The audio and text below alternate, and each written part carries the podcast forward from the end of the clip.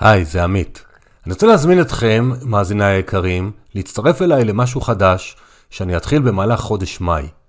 אחרי שליוויתי מאות משפחות, עשיתי כנסים פרונטליים עם מאות משתתפים, ואלפי ומאות אלפי האזנות לפודקאסט, אני הבנתי כמה דברים. אחד, זה שהרבה אנשים לא צומחים כלכלית כי הם חוששים. שתיים, הרבה לא צומחים כלכלית כי הם מרגישים לבד. שלוש, הרבה לא צומחים כלכלית כי הם לא יודעים מה לעשות ומפחדים שיעבדו עליהם. ארבע, יש רתיעה לדבר על כסף וצמיחה כלכלית בסביבה שלהם, כי הסביבה תקועה ביומיום ובלקטר. לכל זה ועוד, אני בא לתת מענה דרך מועדון חברים סגור.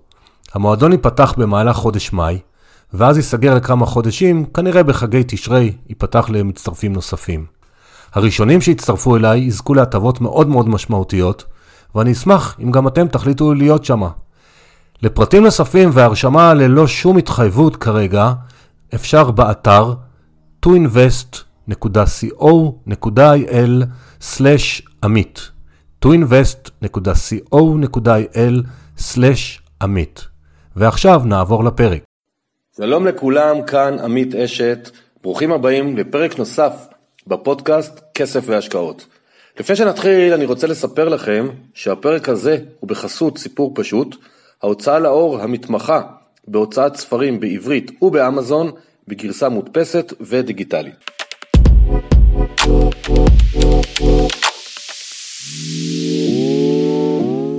שלום לכולם, אני עמית אשת, אנחנו בפודקאסט כסף והשקעות. תודה שבחרתם להאזין לנו היום, והיום זה פרק מעניין על פסיכולוגיה של הכסף.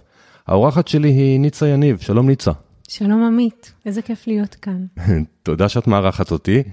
אה, ניצה היא מומחית לפסיכולוגיה של הכסף ומובילה אנשים להצלחה כלכלית.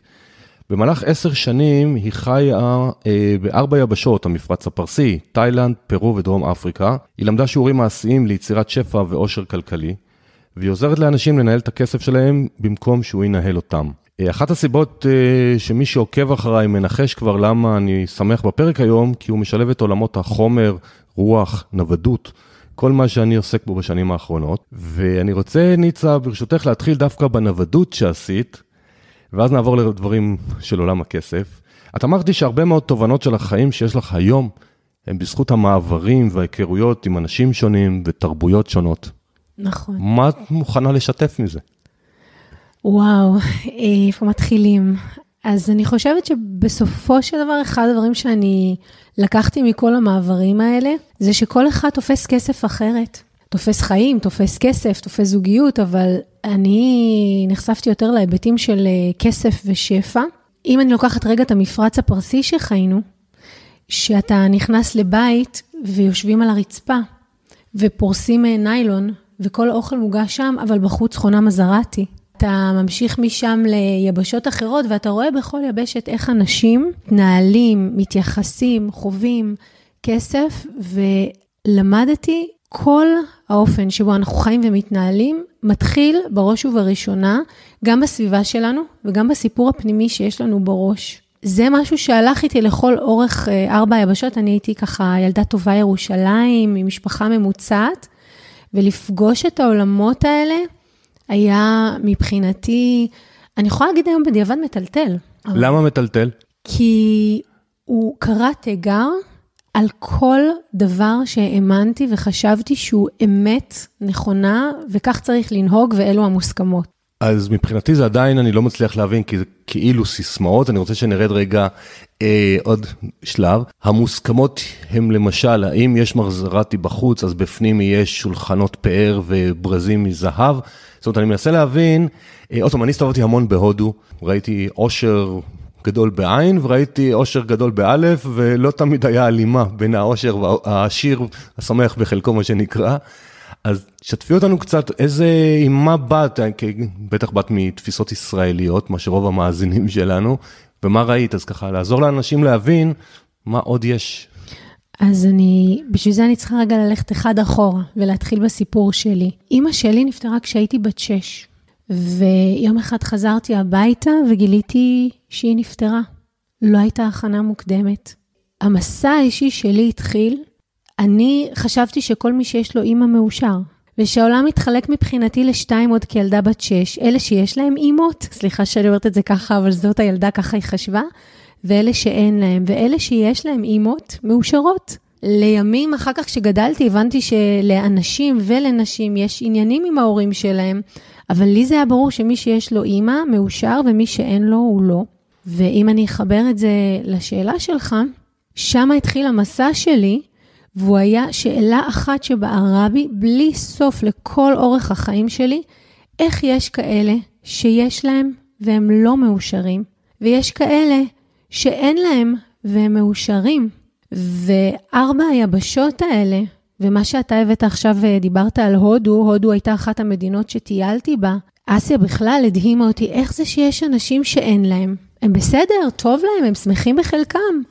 וזו הייתה ממש מבחינתי, היה משהו שרציתי לפצח ולהבין אותו וללמוד אותו, וכל מסע שלי, כולל לשפע, כולל לכסף, עבר דרך זה.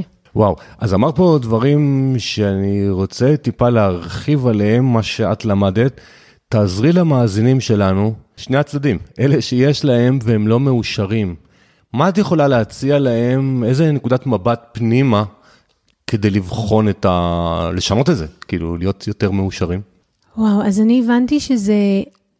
אני הבנתי דבר, אה, לפעמים אומרים לי, איך הבנת את זה בגיל כל כך צעיר, אבל איכשהו הבנתי. הבנתי שלנו, הרבה פעמים, עד כמעט לרוב, אין הרבה שליטה על מה שקורה מחוצה לנו. הדבר היחידי שיש לנו שליטה עליו, זה האופן שבו אנחנו נמצאים ליד הדבר. אני רגע אתן דוגמה ואז אחזור לזה. אני תמיד אומרת שבין אם בחוץ חורף או קיץ, הדבר היחיד שיש לי זה יש לי את השלט ביד, וזה התפקיד שלי, איזה טמפרטורה אני קובעת שתהיה במרחב שלי. אז מבחינתי, כאדם, הבנתי בגיל צעיר מאוד, אה, לצערי, מה שקרה עם אמא שלי לא היה המקרה היחיד שמעכשיו לעכשיו אה, חוויתי אובדן, והבנתי שאין לנו הרבה שליטה על הדברים, מה שיש לנו זה איך אנחנו בוחרים להתנהל ליד זה, והאם אנחנו רואים בזה הזדמנות, או שאנחנו רואים בזה מכה ניצחת שאנחנו לעולם לא נצליח לקום ממנה. לימים אמרתי את זה לאנשים שמשקיעים, כי אנשים אומרים לי, יש מיתון, עכשיו אי אפשר למצוא הזדמנויות, ואני אומרת להם, תקשיבו, בכל דבר יש הזדמנות. השאלה היא איך אני ניגש לזה, איך אני רואה את זה, ואיך אני, או איפה אני פוגש אותי ליד זה. זאת אומרת, את אומרת, אה, אני פשוט, אני נמצא בשנים האחרונות בתהליך שינוי מלראות רק את החציר כוס הריקה, להתחיל לראות שבעצם היא חצי כוס מלאה, וזה שינוי מאתגר, אה, כי אני כבר הרבה שנים הייתי רגיל לראות ריק, ופתאום חמש-שש שנים אני עובד קשה לראות את המלא, אז אני ממש מבין מה שאת אומרת. אז עוד שאלה אחרונה בנקודה הזאת, אז מה הבנת על אלה שאין להם והם כן מאושרים? אני עוד פעם, בשבילי זה שם קוד הודו, את אומרת כי הם פשוט לא מכירים משהו אחר, או כי הם סיגלו לעצמם את היכולת לקחת את השלט ולשים אותו בטמפרטורה שמתאימה להם? וואי, התשובה היא, היא תהיה רגע מורכבת, היא מכמה דברים. דבר ראשון, זה עניין של תורשה סביבתית. אם בסביבה שלי מתרגלים, באנגלית אני אגיד they practice, הם מתרגלים על בסיס קבוע הודיה, למשל, בתרבויות האסייתיות, אז מודים. יש מזבח, ובאים ומודים, ואומרים תודה, וקונים פרחים. אז כל הנושא של הודיה יכול והופך להיות משהו טבע שני. ואם, כמו שאומרים לי ביהדות, האדם שואף וחסר. ואם האדם שואף וחסר, שואף וחסר, והוא לא משלב בחיי היום-יום שלו את, את ההודיה, בין אם זה תפילה או כל דבר אחר, אז הוא באמת, זה יהיה לו הרבה יותר מאתגר. אז אחד, זה תורשה סביבתית. שתיים, אני היום אגיד שזה מבנה אישיותי ומיד אסייג. מה הכוונה? גם אישיות אפשר לבחור. אני בחרתי בגיל צעיר, הבנתי שבאמת באמת אם יש לי כוח, זה אם לפחות אני לא יכולה לשלוט על המציאות, לשלוט איך אני מתייחסת למציאות ואיך אני אה, מתמודדת מולה. אז בעיניי זו בחירה מודעת שאנחנו צריכים לעשות. אני כן אשתף במשהו אישי שלי, שאולי חלק מהמאזינים קצת, אני לא יודעת אם ירימו גבה, אבל יעשו, יעשה להם לחשוב, אני יודעת שהשלמתי תהליך כשמשהו שהוא לכאורה רע, אני יכולה להיות בהודיה עליו.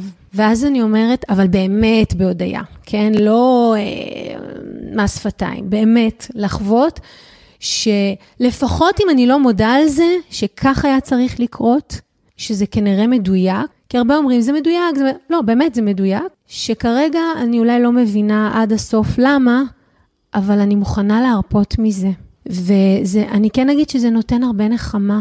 אז אני לא יודע מה המאזינים יחשבו על מה שאמרת, אני יודע שאני מתחבר. ממש בלפני כמה ימים אני אעשה איזשהו קורס עכשיו, וחלק מהתרגול היה כל אחד שיגיד משהו שהוא לקח איתו מהשיעור טוב ומשהו שהוא לקח איתו לא טוב. ו... או שקרה לנו בחודש האחרון, לא זוכר משהו כזה, קיבלנו תרגיל, אז מיד כאילו זה היה בלייב כזה. עכשיו תודו על הדבר הלא טוב שקרה לכם. זאת אומרת, כל אחד שיקח עכשיו את הדבר הלא טוב הזה ויגיד למה הוא מודל על זה. אז לי היה משהו שאמרתי, שאני יצאתי מבולבל לגמרי, באתי עם מחשבה מסוימת מאוד מתודולוגית, מה אני הולך לעשות, די ניפצו לי אותה, ואמרתי, אז אני מודה על זה, כי כנראה אני לא מספיק יודע, אז, אז מאזינים יקרים, בהחלט אה, הודיה, אה, באמת בהודו, מדברים על זה, אם זה טקסים, אם זה, יש אנשים שאומרים, תיקחו פנקס, תרשמו לפני השינה, אה, חמישה דברים, שמונה דברים, תודות שהיה לכם היום. ותלכו, דווקא חשוב לפני השינה, כדי שתלכו לישון ב, בשמחה, וזה לא חייב להיות דברים גדולים, זה אם יש מישהו הורה, והילד שלו נתן לו נשיקה של לילה טוב, ואמר, אמא או אבא, אני אוהב אתכם, זה אחלה הודיה, וזה יכול להיות, אה, הצלחתם במשהו קטן, זה לא חייב להיות דברים דרמטיים, אבל סיסטמטית זה ישנה לכם את החיים. זה אני חושב. אני רוצה להגיד לטובת מי שמאזין לנו, יש הרבה אנשים שכל הנושא של הודיה והכרת תודה מעורר בהם התנגדות, כי זה טכניקות אימוניות. אז אני רגע רוצה להגיד, להסביר לוגית דרך אחרת להסתכל על זה. בכל מאורע שאנחנו חווים טלטלה או שינוי, בעצם אנחנו הרבה פעמים נחווה תחושה של אוזלת יד, או הכוח שלנו נשלל מאיתנו, אנחנו בחוסר אונים, אף אחד לא סובל להיות במצב הזה. אז זה רק להבין שבהודיה אני יוצאת מהמצב של החוסר אונים, ואני מנכסת לעצמי חזרה את תחושת הכוח. ואני אגיד את זה במילים שלי, אתה יוצא מתחושת הקורבן לתחושה של בסדר, קרה משהו, לא נאחז בו, ויאללה, נקסט. ויש לנו כל כך הרבה דברים משותפים, אבל לא נרחיב את זה, בה, זה אחרי זה באופליין. אני רוצה רגע שנתקדם, גם באתר שלך וגם הצגתי אותך בהתחלה, שאת מומחית לפסיכולוגיה של הכסף. זה שם שדורש הסבר. בבקשה, תסבירי לנו מה הכוונה. פסיכולוגיה של הכסף אומר שבעצם כל הפעולות הפיננסיות שלנו, כל ההחלטות הפיננסיות שאנחנו, הכלכליות שאנחנו מקבלים, מתחילות בראש. ואם אנחנו מבינים ומודעים לשיחות הפנימיות שמתנהלות בתוכנו שקשורות לכסף, למה מגיע לי, לכמה אני ראוי, אז אנחנו בעמדת כוח. ואם אנחנו לא, אז אנחנו מוצאים את עצמנו עושים או מקבלים החלטות שאנחנו אחר כך מצטערים עליהן. אז אני רוצה לקחת את זה עוד שלב אחד קדימה. אה, לכל אחד מאיתנו יש המון סיפורים בראש, על כל מיני דברים. ואם ניקח את זה לעולם הכסף, בהמשך למה שאמרת פסיכולוגיה, אז למשל סיפור, אני לא מבין בכסף או לא מבינה בכסף, ואין לי סיכוי להבין. אם את יכולה לספר לנו מאיפה את חושבת דבר כזה בא, ומה אפשר לעשות כדי להשתחרר בזה, מזה, כי אני רואה את זה, את הסיפור הזה הרבה. וואו, איזה שאלה מהממת. אז בראש ובראשונה, היא קיימת אצל הרבה אנשים שסבלו מדיסלקציות, במיוחד על הטווח של, זה נקרא דיסקלקוליה, של קושי לאמוד ולהעריך. קושי עם אומדן, ו... ובמקרה יש לי כזה, במקרה לא סתם התגלגלתי לזה, ואני רואה את זה המון מסביבי, ואז יש מצב שאתה לא מבין את המהות של המספרים, ואם כמו שקבוצת אותיות יוצרת מילה וקבוצת מילים יוצרת סיפור, גם מספרים יכולים לספר סיפור. אבל מי שיש לו קושי עם אומדן, לא מצליח להבין את הסיפור. פעם מישהו שאל אותי, איך יכול להיות שאת לא מבינה מה זה 50 מטר, ואת לא מבינה ש-50 מטר קטן מ-500 מטר? עכשיו, לוגית אני מבינה, אבל להגיד לך שאני מבינה מה זה אומר? לא. עד שווייז לא מראה לי, אני לא מבינה. זה, זה דבר אחד. והדבר השני, שמעצב את הסיפור הפנימי שלנו, באמת הנושא של טראומה כלכלית. אז מישהו יכול לגדול בבית, וזה לא משהו נדיר, שהיה או מאבק על ירושה, או נתק, או קרע במשפחה סביב כסף, או נפילה כלכלית של ההורה. נוצרה לו טראומה כלכלית שגרמה לו להתייחס לכסף כמסוכן או כבעייתי. ואז כשהוא יצטרך לנהל ולהתנהל עם כסף, תהיה לו שם התנגדות, ויהיה לו מאוד קשה לעשות את הפעולות שהוא צריך. הבנתי, אז אני אתאפק מלשאול שאלה, כי אני חושב שאני מופ... אני אעלה אותה בהמשך, איך ממשיכים לטפל בזה, אבל אנחנו נגיע לזה עוד מעט באופן כללי, לא ספציפית הסיפור הזה. עוד דבר שאני נחשף אליו יותר ויותר בזמן האחרון, וסקרן לשמוע את דעתך, ומאזינים יקרים, מי מכם שהוא הורה, לא משנה בין כמה ילדים, תאזינו בבקשה, כמה לדעתך הורים משפיעים על הילדים שלהם ועל הסיכוי שלהם להצלחה כלכלית? וואו, המון. קודם כל, בראש ובראשונה דרך דוגמה אישית, יש משהו שאני קוראת לו גנטיקה פיננסית. יש גנטיקה פיננסית ויש תורשה כלכלית. גנטיקה פיננסית אומרת שכמו שאנחנו מעבירים צבע עיניים לילדים, אנחנו מעבירים להם הרגלים, איכויות. תורשה כלכלית אומרת, הילדים רואים אותנו מתנהלים, ואם, ואני מדברת איתך על דברים שאני רואה בקורסים, אם אימא אומרת לבת שלה, דוגמה מהשבוע שמישהי סיפרה, שכשהיא עושה קניות היא לא מעלה הביתה, שאבא לא יראה. היא מחביאה ברכב והיא מעלה את זה כאילו זה לא חדש. או אם ילד שואל הורה, כמה נתתם לחתונה של, וההורה עונה לו, זה לא עניינך. אז הדברים האלה יושבים בתורשה. או אם, וואי, קלאסיקה של הרבה מעדות המזרח, תסלחו לי, אני מזרחית, אני מרשה לי, שמכניסים שטר של כסף ואומרים שסבא לא יראה. קחי, שיהיה לך שסבא לא יראה. אז זה דברים שמעבירים מסר, שעל כסף לא מדברים, כסף מחביאים. אז ההורים משפיעים מאוד, כי הם מעצבים את התפיסה של הילד לכמה יכול להיות לו, והאם השיח על כסף הוא משהו לגיטימי או לא. אז אני מאוד מתחבר לזה, אני, יש לי בקרוב כנס, לא יודע, יכול להיות שכשהפרק יעלה זה כבר יהיה אחרי.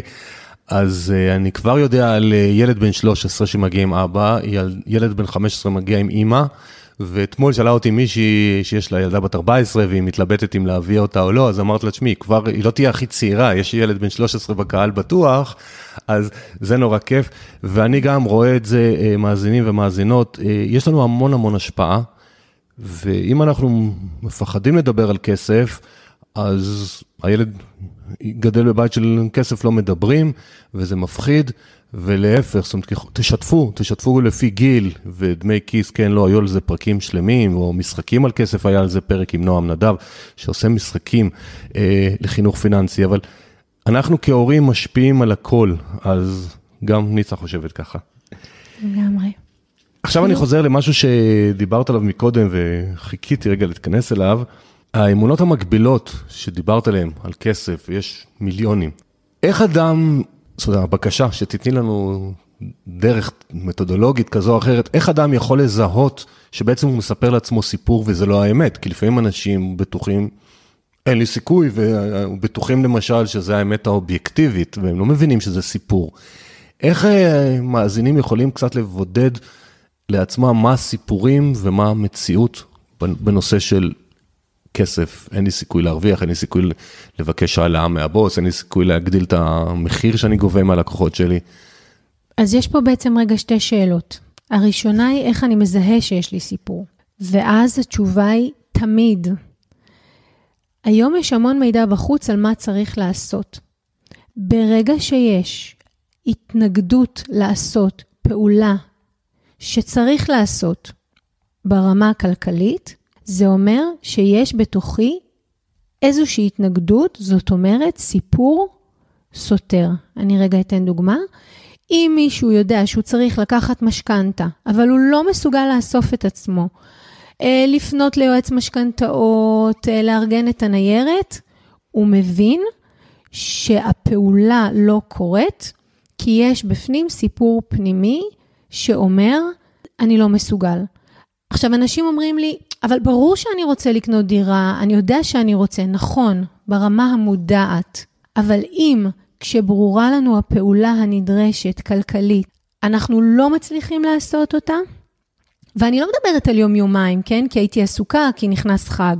לפעמים אנשים גוררים דברים, וואו, הם אומרים לי, אני יודע שאני צריך לשבת על הביטוחים, אבל אני לא מצליח להביא את עצמי לעשות זה, את זה. הנה, זה משפט שתיקחו לכם, שאם אתם אומרים, אני יודע שאני צריך לעשות את זה, אבל אני לא מצליח להביא את עצמי לעשות את זה, זה אומר, יש לי פה סיפור פנימי בתת המודע שלי, שמנוגד לעשיית הפעולה, ולכן אני לא יכול להתקדם עם זה. נגיד שזיהיתי את הסיפור, יש איזה טכניקות או טריקים איך כן לעשות את זה, חוץ מלהגיד, טוב, אז תעשה. אז זהו, אז קודם כל, לא להיאבק בזה. רגע לתת לעצמנו את המקום להבין שאני בהתנגדות, ולא מה שאני רואה, אה, הלקאה עצמית, או אוי, זה, אה, אני אפילו לא אגיד את המילים, אבל איזה סומני, אני שומעת נשים אומרות, מה בא להיכנס להסתכל על חשבון הבנק שלי? מה הבעיה? עובדה שזה לא קורה. זאת אומרת, יש שם איזשהו קושי פנימי, אז רגע, שלב אחד זה לכבד אותו. השלב השני, אני אחלק את זה לשניים, זה תלוי איזה טיפוס אתה. יש את הסוליסטים, שהם אוהבים, כשיש להם אתגר, לצלוח אותו לבד. ויש את אלה שאני, שאני קוראת להם, בא לי שתיתן לי יד. ואז הייתי מציעה את הפעולה הזאת, אה, במקום להקטין אותנו ולהגיד כמה אנחנו לא, אלה שצריכים שיחזיקו להם את היד, לבקש ממישהו, באמת להגיד למישהו, אכפת לך לשבת איתי כשאני נכנסת לחשבון הבנק בפעמיים הראשונות, ואז יהיה לי יותר קל? ממש ככה. לפעמים, למשל ברמת המשכנתה, זה לשלם למישהו שיכול לתת לי את השירות הזה. כי אני מבינה שלי יש איזושהי התנגדות, אז להיעזר במישהו חיצוני. אבל זה קודם כל לשחרר את ההתנגדות, להכיר בהתנגדות, לתת לה מקום. דבר שני, לפעול כן לקדם את זה, ואז להחליט אם אני רוצה לטפל בהתנגדות הפנימית שלי, בסיפור הפנימי. ואז כבר זה עניין של יותר אה, טיפול רגשי או אה, התמודדות רגשית. להבין מאיפה זה התחיל, על מה זה יושב, למה זה נוצר מלכתחילה, ואז לשחרר את זה. מניסיון שלך, כי את עוזרת לרבים וטובים אה, להשתחרר, פור, אני לא רוצה להיכנס לחשבון הבנק, ניקח אותו כדוגמה. הוא יושב, כאילו שאמרת להבין את השורש שלו, הוא יושב על משהו פיננסי לגמרי, שזה יכול לשבת בכלל על משהו רגשי אחר, או על סיפורים אחרים שלא קשורים לכסף, בעמוק של העמוק של הנפש של האדם? אני אתן לך דוגמה מעולם תוכן אחר, ואז נעשה את החיבור, בסדר? אני טיפלתי במשך שנים. יש לי לקוחה שהיו לה אלרגיות, והיא לא ידעה ממה הם התחילו. באחת הפעמים ההורים רבו ריב גדול, היו לה אלרגיות לחתולים. וכשעשינו עבודה, מה שגילינו היה שבזמן שההורים רבו את הריב הגדול שלאחריו היה גירושים, החתול היה איתה. היא לא יכלה לפתח התנגדות לריב של ההורים, אז מה שהיא פיתחה אלרגיה אליו זה לחתולים. אני אחזור לשאלה שלך. לפעמים הכסף, או כמעט תמיד הכסף, הוא בסוף. הוא לא הדבר הרגשי. אבל לפעמים כן, הייתה לי לקוחה שאימא שלה ואבא שלה התגרשו. אבא שלה היה מאוד עשיר, אימא שלה אישה קשת יום. ואימא שלה חלתה בסרטן, והיא הייתה צריכה תרופות. והיא פנתה לאבא שלה וביקשה כסף, אימא שלה, כגרושים, והוא אמר לה לא. ואימא שלה לא קיבלה את הטיפול הנכון, וכשהיא הגיעה אליי, הבנו שמבחינתה כסף הורג. כי אימא שלה בגלל שהיא לא קיבלה את הסכום כסף שהיא הייתה צריכה, לא יכלה לחיות טוב. אז זה דוגמה להארדקור סיפור על כסף שנגמר בכסף. מצד שני, אספר לך על לקוחה, שאימא שלה כל חייה אמרה לה, שאישה מצליחה לעולם צריכה להוציא יותר ממה שהיא מכניסה. זה, היא דיברה על אוכל. והיא אמרה לה שאישה מצליחה צריכה להיראות טוב, היא צריכה לשרוף יותר קלוריות ממה שהיא מכניסה, אבל היא לא הייתה אומרת כל פעם קלוריות. היא הגיעה אליי אחרי שהיא עשתה המון ליוויים עסקיים, ואחרי שהיא עבדה המון על התקציב. כמובן שהיא רצה מרתונים וכל היום שומרת על המשקל וכולי, כי היא רוצה להיות מה שאימא הגדירה אישה מצליחה. וכשדיברנו, היא הבינה שכל עוד היא מאמינה שאישה מצליחה לעולם מוציאה יותר משהיא מכניסה, היא לא תוכל שההכנסות שלה יהיו יותר גבוהות מההוצאות. אז זה כמו בעקיפין, אבל לא, ואנחנו עושים חיבורים אסוציאטיביים, שבסופו של דבר, כשאנחנו הולכים לברר את השורש, אנשים כל פעם נדהמים ואומרים לי, תקשיבי, אני לא האמנתי שזה מנהל אותי, וברגע שזה נפתר, הגדרנו למערכת שהיא יכולה להכניס יותר כסף משהיא מוציאה, והיא יכולה להוציא אוכל יותר משהיא מכניסה. אבל זה ממש, אני קוראת לזה כמו תכנות, אני עושה הגדרות מערכת חדשות. וואלה, מרתק. כי אני נתקל גם בעולם הכסף בהרבה אנשים שעשו כל קורס אפשרי, קראו כל ספר אפשרי, מקשיבים לפודקאסט שלי, ולא רק, אבל לעשות את האקט הראשון של השקעה לצורך העניין, משהו עוצר אותם. והם לא יודעים גם לספר לעצמם מה. אז, אז את אומרת, שיחשבו לעצמם, ינסו למצוא מה עוצר אותם, או שיקחו עזרה. אז אם ייקחו עזרה, זה, טכנית זה יתבצע, אבל זה כנראה לא יפתור להם את הבעיה הפנימית, אה, כשאני חושב על זה. צריך לפעול בשני המישורים. גם במישור הפרקטי, אה, לקחת מישהו שיכול לעזור להשקיע. ספציפית על השקעות, אני יכולה להגיד לך שאני אזמין את המאזינים שלנו להסתכל בבית שלהם, איזה ילדים קיבלו הכי הרבה תשומת לב מההורים. יש קשר בין השקעות, הדוק, בין השקעות לבין אה, מי ההורים אה, נתנו לו יותר מקום. אני אסביר.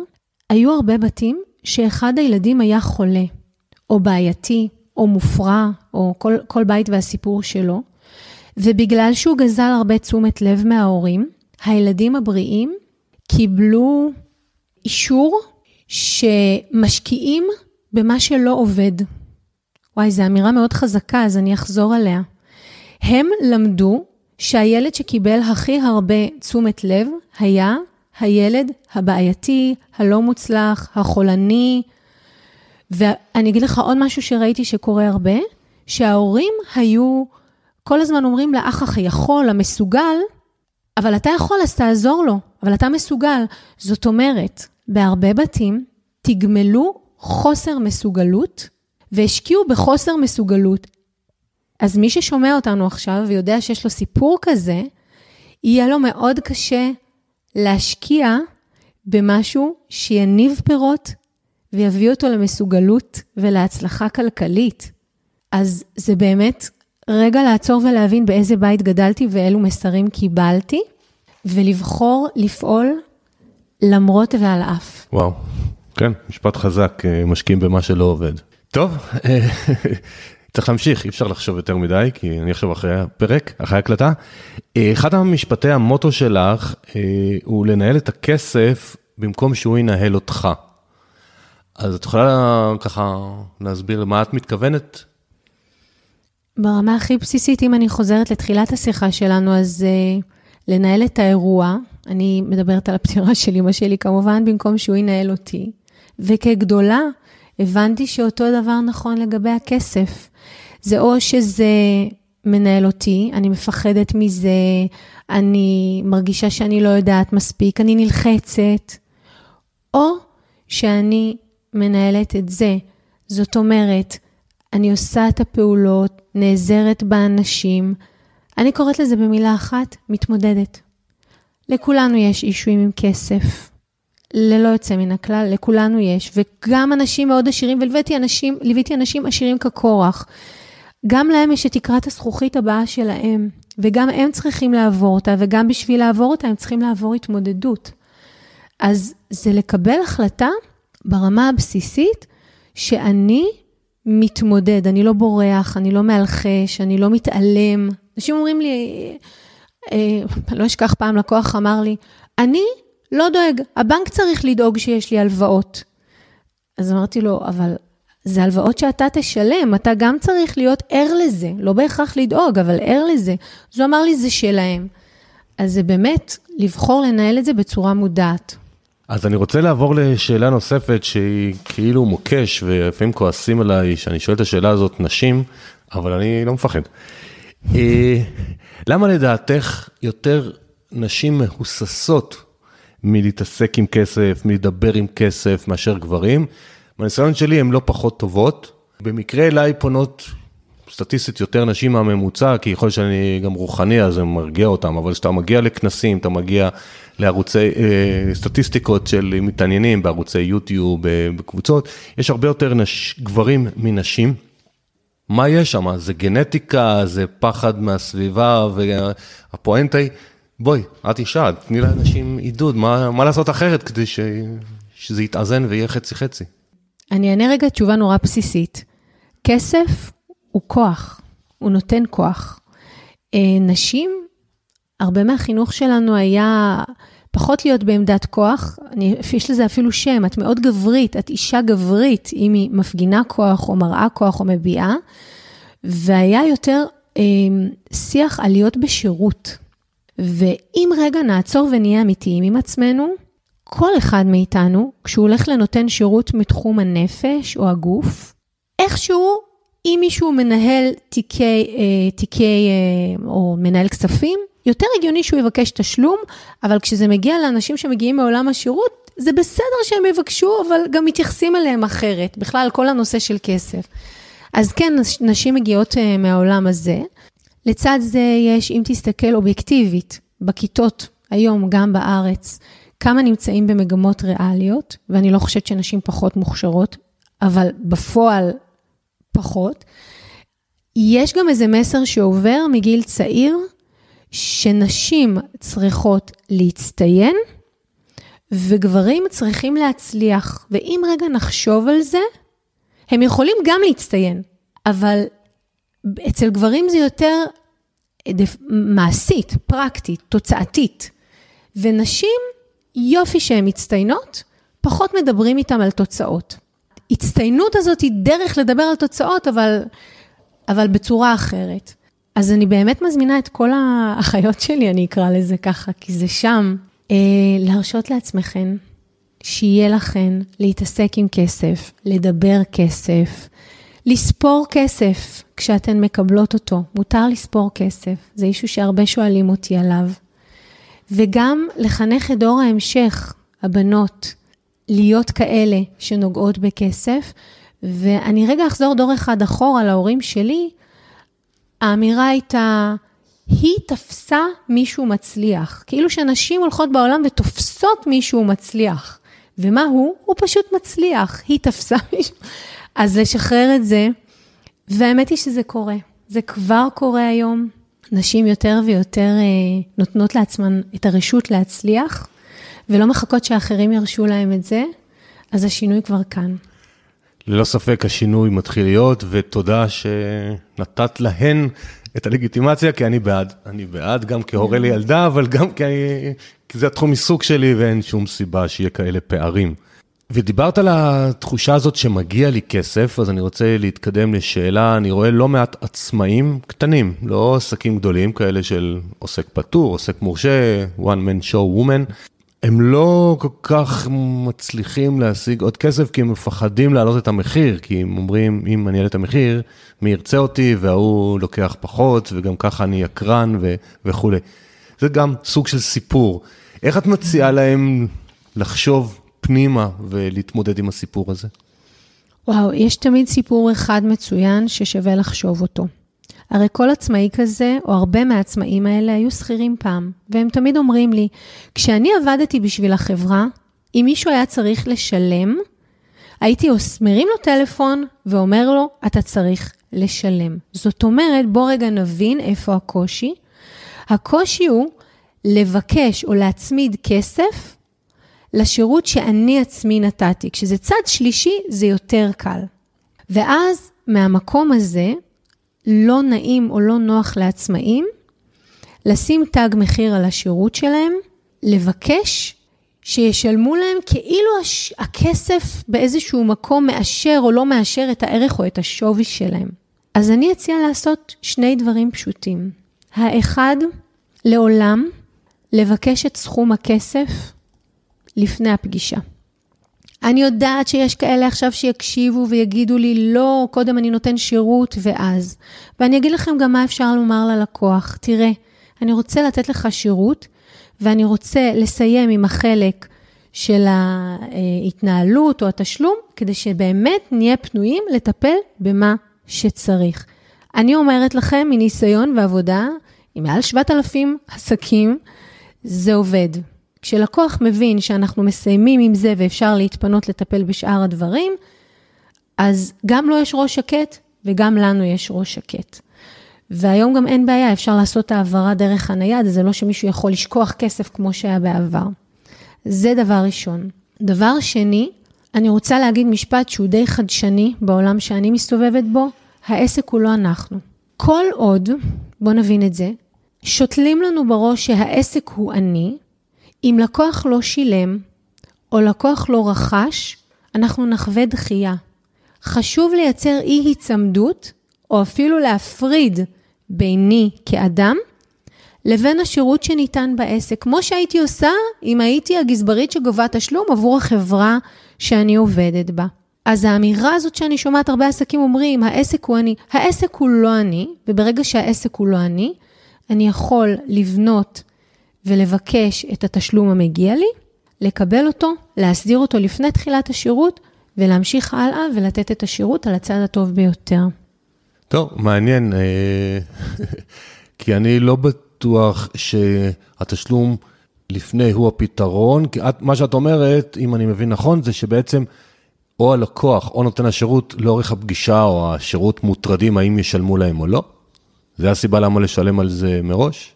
הסיבה היא שלכולם קשה לדבר על כסף. אם מצד הלקוח יש, הוא שכח, לא יצא לו, בעל העסק יתחיל לזוז באי נוחות עם כל כמה שהוא מרגיש בנוח לדבר על כסף, ואני תמיד אוהבת מראש לא להיכנס למקומות שאדם חכם לא היה נכנס אליהם מלכתחילה. אז אם אני באמת אמיתית, לכולנו יש ענייני כסף. אז אם מראש, זה לא חייב להיות בהכרח לשלם את מלוא הסכום, אבל שיהיה משהו כתוב, מוסדר, אפילו אם זה בתשלומים, עד מתי עובר כל תשלום, ושיהיה איזשהו אס.אם.אס אוטומטי של אם לא הוא עבר, אבל שזה יהיה מובנה. אני אגיד רגע עוד משפט, זה מדהים אותי שעסקים יכולים לפעול לפעמים 10 ו-15 שנים, ואין להם אוטומציה בעניין התשלום. מה הכוונה אוטומציה? כל התהליכים שמאתגרים אותנו רגשית בעסק, כדאי ומומלץ שיהיה לנו סט פעולות קבועות שנעשה אותם כדי שלא נתערבב רגשית, ותשלום הוא בהחלט אחד מהם. אני רואה הרבה עצמאים, אני נשאר עדיין בעולם העצמאים הקטנים, שהם לא דואגים לעצמם מספיק. לעתיד, שיהיו מבוגרים פעם, כי כולנו מתבגרים, ומי כמוני יודע את זה. מאזינים, מי שלא יודע, אני עם קידומת 6 כבר, לא אוהב את זה, אבל זו עובדה. אז תמיד ששואלים למה, או שמגיעים אליי בגילאים מאוד מבוגרים, אה, התזרים לא היה טוב, וחיכינו, והיה דברים יותר חשובים, וזה חבל. אז אם אני לוקח את זה ממש לרמת מקרו, זה כל זה היה פתיח, איך אדם יכול לייצר עסק שיש בו שפע ותזרים פנוי, והוא יכול להפריש לעצמו ולחסוך ולהשקיע, בלי להיות בפאניקה של היום-יום, זאת אומרת, מניסיונך. האם יש איזשהו גורמים דומים שאת יכולה, זיהית אותם, שנוכל להגיד למאזינים על מה לשים לב? ככה, ביצירת העסק המשגשג? אה, אני שוב אדבר דפוסים. ברור, בסדר. שזה את איתי פה. אני אשאל שאלה אחרת. מה יותר חשוב? לאכול עכשיו את הפיצה, בידיעה שיכול להיות שאני אעלה במשקל, לא שפיצה מעלה במשקל, אבל רגע תבינו את הכיוון, או יותר חשוב לי איך אני רוצה להיראות בהמשך, ולכן אני קצת אוותר עכשיו, או אוכל רק משולש אחד ולא את כל, את כל התבנית. מה אני בעצם אומרת? שיש שם תמיד שיח בין סיפוק בכאן ועכשיו, בעברית קוראים לזה גם כיבוי שריפות, לבין מחר ואחר כך. ואני באמת מזמינה את כל מי שמקשיב לנו לקבל החלטה שתמיד יהיה כיבוי שריפה, ותמיד יהיה דברים שצריך לטפל בהם בכאן ועכשיו, אבל אם אנחנו לא נדאג למחר, אז אנחנו לא נוכל, אה, לא נוכל, הראש שלנו לא יהיה שקט. הראש שלנו לא יהיה שקט. אז כן צריך למצוא שם בלנס, אי אפשר להיות רק בעתיד ואי אפשר להיות גם בכאן ועכשיו.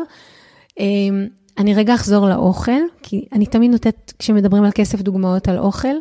בסוף, כל אחד נמצא בנקודת שיווי המשקל שבה הוא נראה בסדר לאיך שהוא מרגיש, אבל הוא גם אוכל את הדברים שהוא אוהב והוא לא מוותר עליהם. אז זה באמת הזמנה לשבת עם עצמנו כעסקים ולהבין איזה דברים אי אפשר לוותר עליהם וצריך לטפל בהם בכאן ועכשיו, וגם בצורה מודעת להחליט שגם אם יש כיבוי שריפות וגם אם אין תזרים, עדיין סכום מסוים אני מפריש, כי אני לא יכול לחשוב רק בטווח הקצר, אלא גם בטווח הארוך. אני איתך לגמרי. אנחנו, זהו, מאזינים, אנחנו שניים לפחות uh, תומכים אותה דעה, אז uh, כדאי לכם לקחת אותה. חסמים, נושא כסף, דיברנו קצת על חסמים, ככה הקפצתי אותך מדבר לדבר, לא מתודולוגי, כי אני לא יודע לחשוב גם מתודולוגי בריאיון, uh, שיש כל כך הרבה דברים מסקרנים. אז שתי שאלות יש לי אלייך בנושא הזה. אחד, האם את חוש... מרגישה, מניסיונך, שיש חסמים שונים לשכירים או עצמאים, או שזה משהו שבא מה... מהבית, מהחינוך, מהסביבה? והדבר היותר מעניין, אם יש לך איזה שניים, שלושה טריקים, טיפים, רעיונות, איך, עוד פעם, זה, אני חוזר לסיפור, אבל פה כבר לא הסיפור, נגיד שזיהיתי את הסיפור בראש, מה לעשות, איך לשחרר אותו. אז קודם כל, האם יש הבדל בין שכירים לעצמאים. יש דפוסים ש... או חסמי כסף שיותר מייצגים שכירים, והם קשורים למשל לכמה נוח לי לבוא ולבקש העלאה. ושם לעולם יהיה איזשהו שכפול מבית. האם כשהייתי צריכה משהו מההורים והלכתי לבקש, ציפיתי לקבל כן או ציפיתי לקבל לא? או כמו בהרבה בתים שאמרו לי, חכי, או אם תתנהגי יפה, תקבלי. אלה דפוסים שהם יותר, בכלל הבוס הם בדרך כלל סוג של, לא אגיד דמות הורית, אבל יש לנו איזושהי מערכת יחסים מורכבת איתם, אז זה אחד.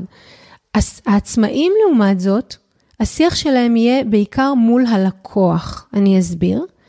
העצמאי זקוק לכסף שהלקוח משלם, וכל מי שבוחר להיות עצמאי, בחר בזה כי הוא אוהב להיות עצמאי ושלא ינהלו אותו, אבל הוא פתאום מבין שהוא מנוהל באם הלקוח ירכוש או לא, ואז הוא צריך לנהל את כל המרחב הזה.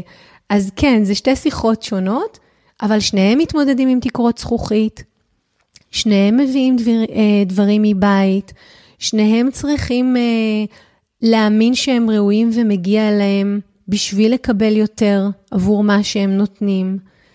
אה, אבל כן, זה ההבדל העיקרי. אז זה אחד. ולשאלה השנייה שלך, אז מה כן אנשים יכולים לעשות? אני אומרת דבר כזה, זיהינו שיש שם איזשהו חסם, אני חוזרת רגע על הדברים, נבנה אותם, כי ראינו שאנחנו לא מסוגלים לעשות את הפעולות הנדרשות בשביל ההתנהלות הכלכלית. ואז הדבר הבא שאנחנו נעשה, זה יכולים לקחת עזרה או לא, זה כבר ברמה הפרקטית. אני אזמין אותנו לשבת איתנו באיזשהו מקום שקט ולשאול את עצמנו את השאלה אה, הבאה. מה אני לא מרשה לעצמי לקבל? לעולם תגיע תשובה, וזו תשובה מאוד מאוד חזקה שתראה לנו איפה אנחנו חוסמים את עצמנו. שאלה הבאה היא, למה אני לא עושה את הדברים שאני צריכה לעשות? יש סיבה, ואם בשאלה ראשונה לא הבנו מה חוסם אותנו, בשאלה הזאת נדע לענות. השאלה הבאה היא, אם לא הייתי מפחדת, מה הייתי עושה? וואו, תקשיב, זה, זאת שאלה. כל פעם שאני רוצה לעוף למקומות אחרים ולפתוח את ה... אני קוראת לזה את הסקופ, זאת השאלה שאני שואלת. וכשלמישהו יש חסם, והוא ישאל את השאלה הזאת, הוא יקבל, כי בסך הכל אתה רוצה להבין את הכאב, את החסם, את הפחד, אבל אתה גם רוצה לציין איזה vision, אתה רוצה איזה חזון, אתה רוצה משהו שימשוך אותך למעלה. אבל כשאת אומרת, אם לא הייתי מפחדת, מה הייתי עושה, קשור לכסף או קשור לחיים בכלל? קשור... הייתי עכשיו טסה לטרינידד, זאת אומרת, דברים מהרמה הזאת. אז אפשר לקחת את זה ברמה הזו, אבל אני עובדת עם זה עם כסף כשאני תקועה. לא, לא, לכן שאלתי אם זה כסף, כן, כאילו סביב כן, הכסף. לא, כן. לא קשור לחלומות בחיים, הייתי מחליף מקצוע, כן, הייתי כן. אדריכל פתאום, או זה. ממש קשור לכסף. אז אני לא מבין, אם, אם לא הייתי מפחדת, מה הייתי עושה? מה, כדי כאילו להגדיל את כמות ההכנסות? בול. אה. לא, ממש, כדי, בואי נעזור למאזינים, אז אתה עוזר לי לעזור להם. לא, אני מנסה לנחש, אז... לא, אתה עושה יופי. נכון, כשאתה בתוך עולם שלך, אז, אז כן. אז ת, תגיד עוד פעם את השאלה. לא, אז השאלה הייתה, מה, מה, איך אנחנו עוזרים לאנשים אה, להשתחרר, אבל זאת אומרת, שלוש שאלות, אז אם לא הייתי מפחדת, מה הייתי עושה כדי להגדיל את ההכנסות, נכון. מה הייתי עושה כדי להגדיל את ההכנסות? שאלה שנייה, אמרנו? זה למה אני לא עושה את מה שאני צריכה לעשות. כדי להגדיל את ההכנסות. והראשונה, מה אני לא מרשה לעצמי לקבל. כן. כי בדרך כלל, כשאנחנו לא חוצים את תקרת הזכוכית שלנו לרמת השפע הבאה שלנו, זה נובע כי אנחנו לא מרשים לעצמנו שיהיה לנו יותר טוב. אני לא יודע מה את מתכוונת ביותר טוב, אני במילים אחרות, איך אני אומר, למדתי את זה פעם מאיזה קורס שהייתי בחו"ל, אה, שהוא אמר שהוא יכול לזהות תרמוסטט הכסף של כל בן אדם, לפי איך שהוא מדבר איתו תוך שנייה, אם הוא פתוח או לא, כי מה שנקרא, אם מישהו אומר כסף זה לא חשוב בחיים, אז כנראה שאין לו, והוא מספר לעצמו סיפור שלמה צריך כסף בכלל, למה המציאו אותו. אז... אז אני רגע אלך עם הדוגמה הזו, אם כשיהיה לי יותר הכנסות, אני אוכל לעשות את החוג פעם בשבוע ולשלוח את הילד וכל אחד הדברים שהוא רוצה, אז בעצם ההגבלה הזו מונעת ממני להיות כלי או להכיל יותר ממה שאני רוצה. וזה קשור ללהרשות לעצמי יותר. אני מאוד אוהב את הדוגמה, אנחנו בערך באותם גילאים, את יותר צעירה, אבל אני אומר, גדלנו פעם שאנשים רוחניים צריכים להיות יחפים. אה, עם לבן, ועדיף שגם יגורו כמעט ברחוב. ואני אומר, אם אדם רוחני, יהיה לו לצורך העניין 100 מיליון דולר, אז וייתן מעשר כל שנה, אז בעשרה מיליון דולר הוא כנראה יוכל לעזור להרבה יותר אנשים מאשר אם הוא עני, מסכן, לבוש לבן ורעב. אז זה, זה סוג אחר להסתכל למה כסף הוא אחלה כלי בחיים, בעיניי. נכון, לגמרי. זה נותן לך לחיות כמו שאתה רוצה, ולהיטיב ולהשפיע על אחרים מהטוב שלך. זה במילים שלי. כן, כן, השפעה אני מנסה לעשות. אז הגענו בעצם לשאלה האחרונה, שהיא נורא מסקרנת אותי כל פעם מחדש. אני מבקש מכל, כדרך אגב, מי שלא יודע, ניצה לא ראתה אף שאלה מראש, זאת אומרת, הכל פה שאלות בהפתעה. אני מבקש מכל מרואיינת ומרואיין לתת בסוף שלושה טיפים לחיים פרקטיים למאזינים והמאזינות. יכול להיות מה שדיברנו ואת מאגדת את זה עוד פעם למשהו, משהו שלא דיברנו ולדעתך יכול לעזור. אז אה, וואי, באמת לא, לא הכינו אותי מראש, אז בואו נחשוב. הטיפ הראשון שאני רוצה לתת זה, תפתחו לילדים שלכם את הדלת. כשאנחנו פותחים לילדים את הדלת, כשהם יוצאים, אנחנו משדרים לתת המודע שלהם, שכשהם יוצאים לחיים הדלתות נפתחות בפניהם. יש לזה המון כוח, והילדים, זה תשדורת לא, שהם בכלל לא חושבים עליה, ו, והיא מאוד חזקה. אז זה הטיפ הראשון. אבל את מתכוונת לדלת הפיזית, עכשיו אני מבין, פיזית. הפיזית, לא, אני לא הבנתי בהתחלה להגיד, אני אצלי בעולם הדמיון, אז את אומרת, פשוט תפתחו, תלוו אותם כשהם יוצאים, תפתחו להם את הדלת. ו... יוצאים מהבית, תיגשו, אותם. תפתחו לילדים את הדלת, גם אם לא מברכים, גם אם אה, כמו בכל בוקר ישראלי כולם יוצאים עצבנים, תפתחו להם את הדלת, תנו וואו. להם לצאת החוצה כשהדלת פתוחה בפניהם. אז זה הטיפ הראשון. הטיפ השני, תנו מעשר. אני מאמינה גדולה בזה שכל אחד מאיתנו, עכשיו המעשר לא חייב להיות בכסף. הוא יכול להיות במילה טובה לאדם שאתם פוגשים כל יום. לי יש חוק עם עצמי שבכל יום גורמת למישהו לחייך. זה יכול להיות מילה טובה, זה יכול להיות פרגון. זה פשוט להעביר את הטוב הלאה, לשדר לעצמנו, ש... וזו נקודה חשובה מה שאני הולכת להגיד, שלהכיל טוב, לעשות טוב ולקבל טוב, זה פשוט. רובנו מסתבכים עם לעשות כסף, או הרבה כסף, או חופש כלכלי. אז כשאנחנו עושים פעולה קטנה, או משמעותית ופשוטה, אנחנו משדרים לתת המודע שלנו, זה נורא פשוט. אז זה הדבר השני. והדבר השלישי, מה עוד? אני אוהבת דברים פרקטיים, אני בן אדם פרקטי. זה המטרה. כן, ממש כזה. שוב אני חוזרת לילדים, דברו עם הילדים על כסף. דברו עם הילדים על כסף, גם ספרו להם, גם תשאלו אותם, גם תתעניינו בהם, במה שהם אה, רוצים וחושבים, שקשור לכסף, תזכרו שבסוף כסף הוא אנרגיה. מה זה אומר, במילים פשוטות? שאנחנו הרבה פעמים מענישים כסף מלשון בן אנוש. אנחנו שונאים אותו, אוהבים אותו, כמהים לו, הורגים לו, זו רק אנרגיה. וכשאנחנו מדברים עם הילדים על כסף, ואנחנו הופכים את זה למשהו יומיומי, זה הופך גם עבורנו את הכסף למשהו יומיומי, ולא למשהו שצריך אה, להילחץ ממנו, או לרדוף אחריו, או לפתח כלפיו איזשהו רגש כזה או אחר. אז דברו כסף. איזה כיף. תודה רבה, תודה ניצה על התובנות ועל השיחה. אני נהניתי. נתת לי גם כל מיני חומרים למחשבה, להרהר בהם. ומאזינים יקרים, בתיאור הפרק יש לכם אה, לינק לאתר של ניצה, תוכלו, יש לה בלוגים ויש לה פודקאסט ויש לה עוד הרבה מאוד מידע באתר, אתם ממש מוזמנים לטייל בו. ושוב תודה לך, תודה לכם שהאזנתם, ואנחנו מקווים שנינו שקיבלתם הרבה ערך, ונשתמע בפרק הבא. אני עמית. תודה רבה לך ולכל המאזינים.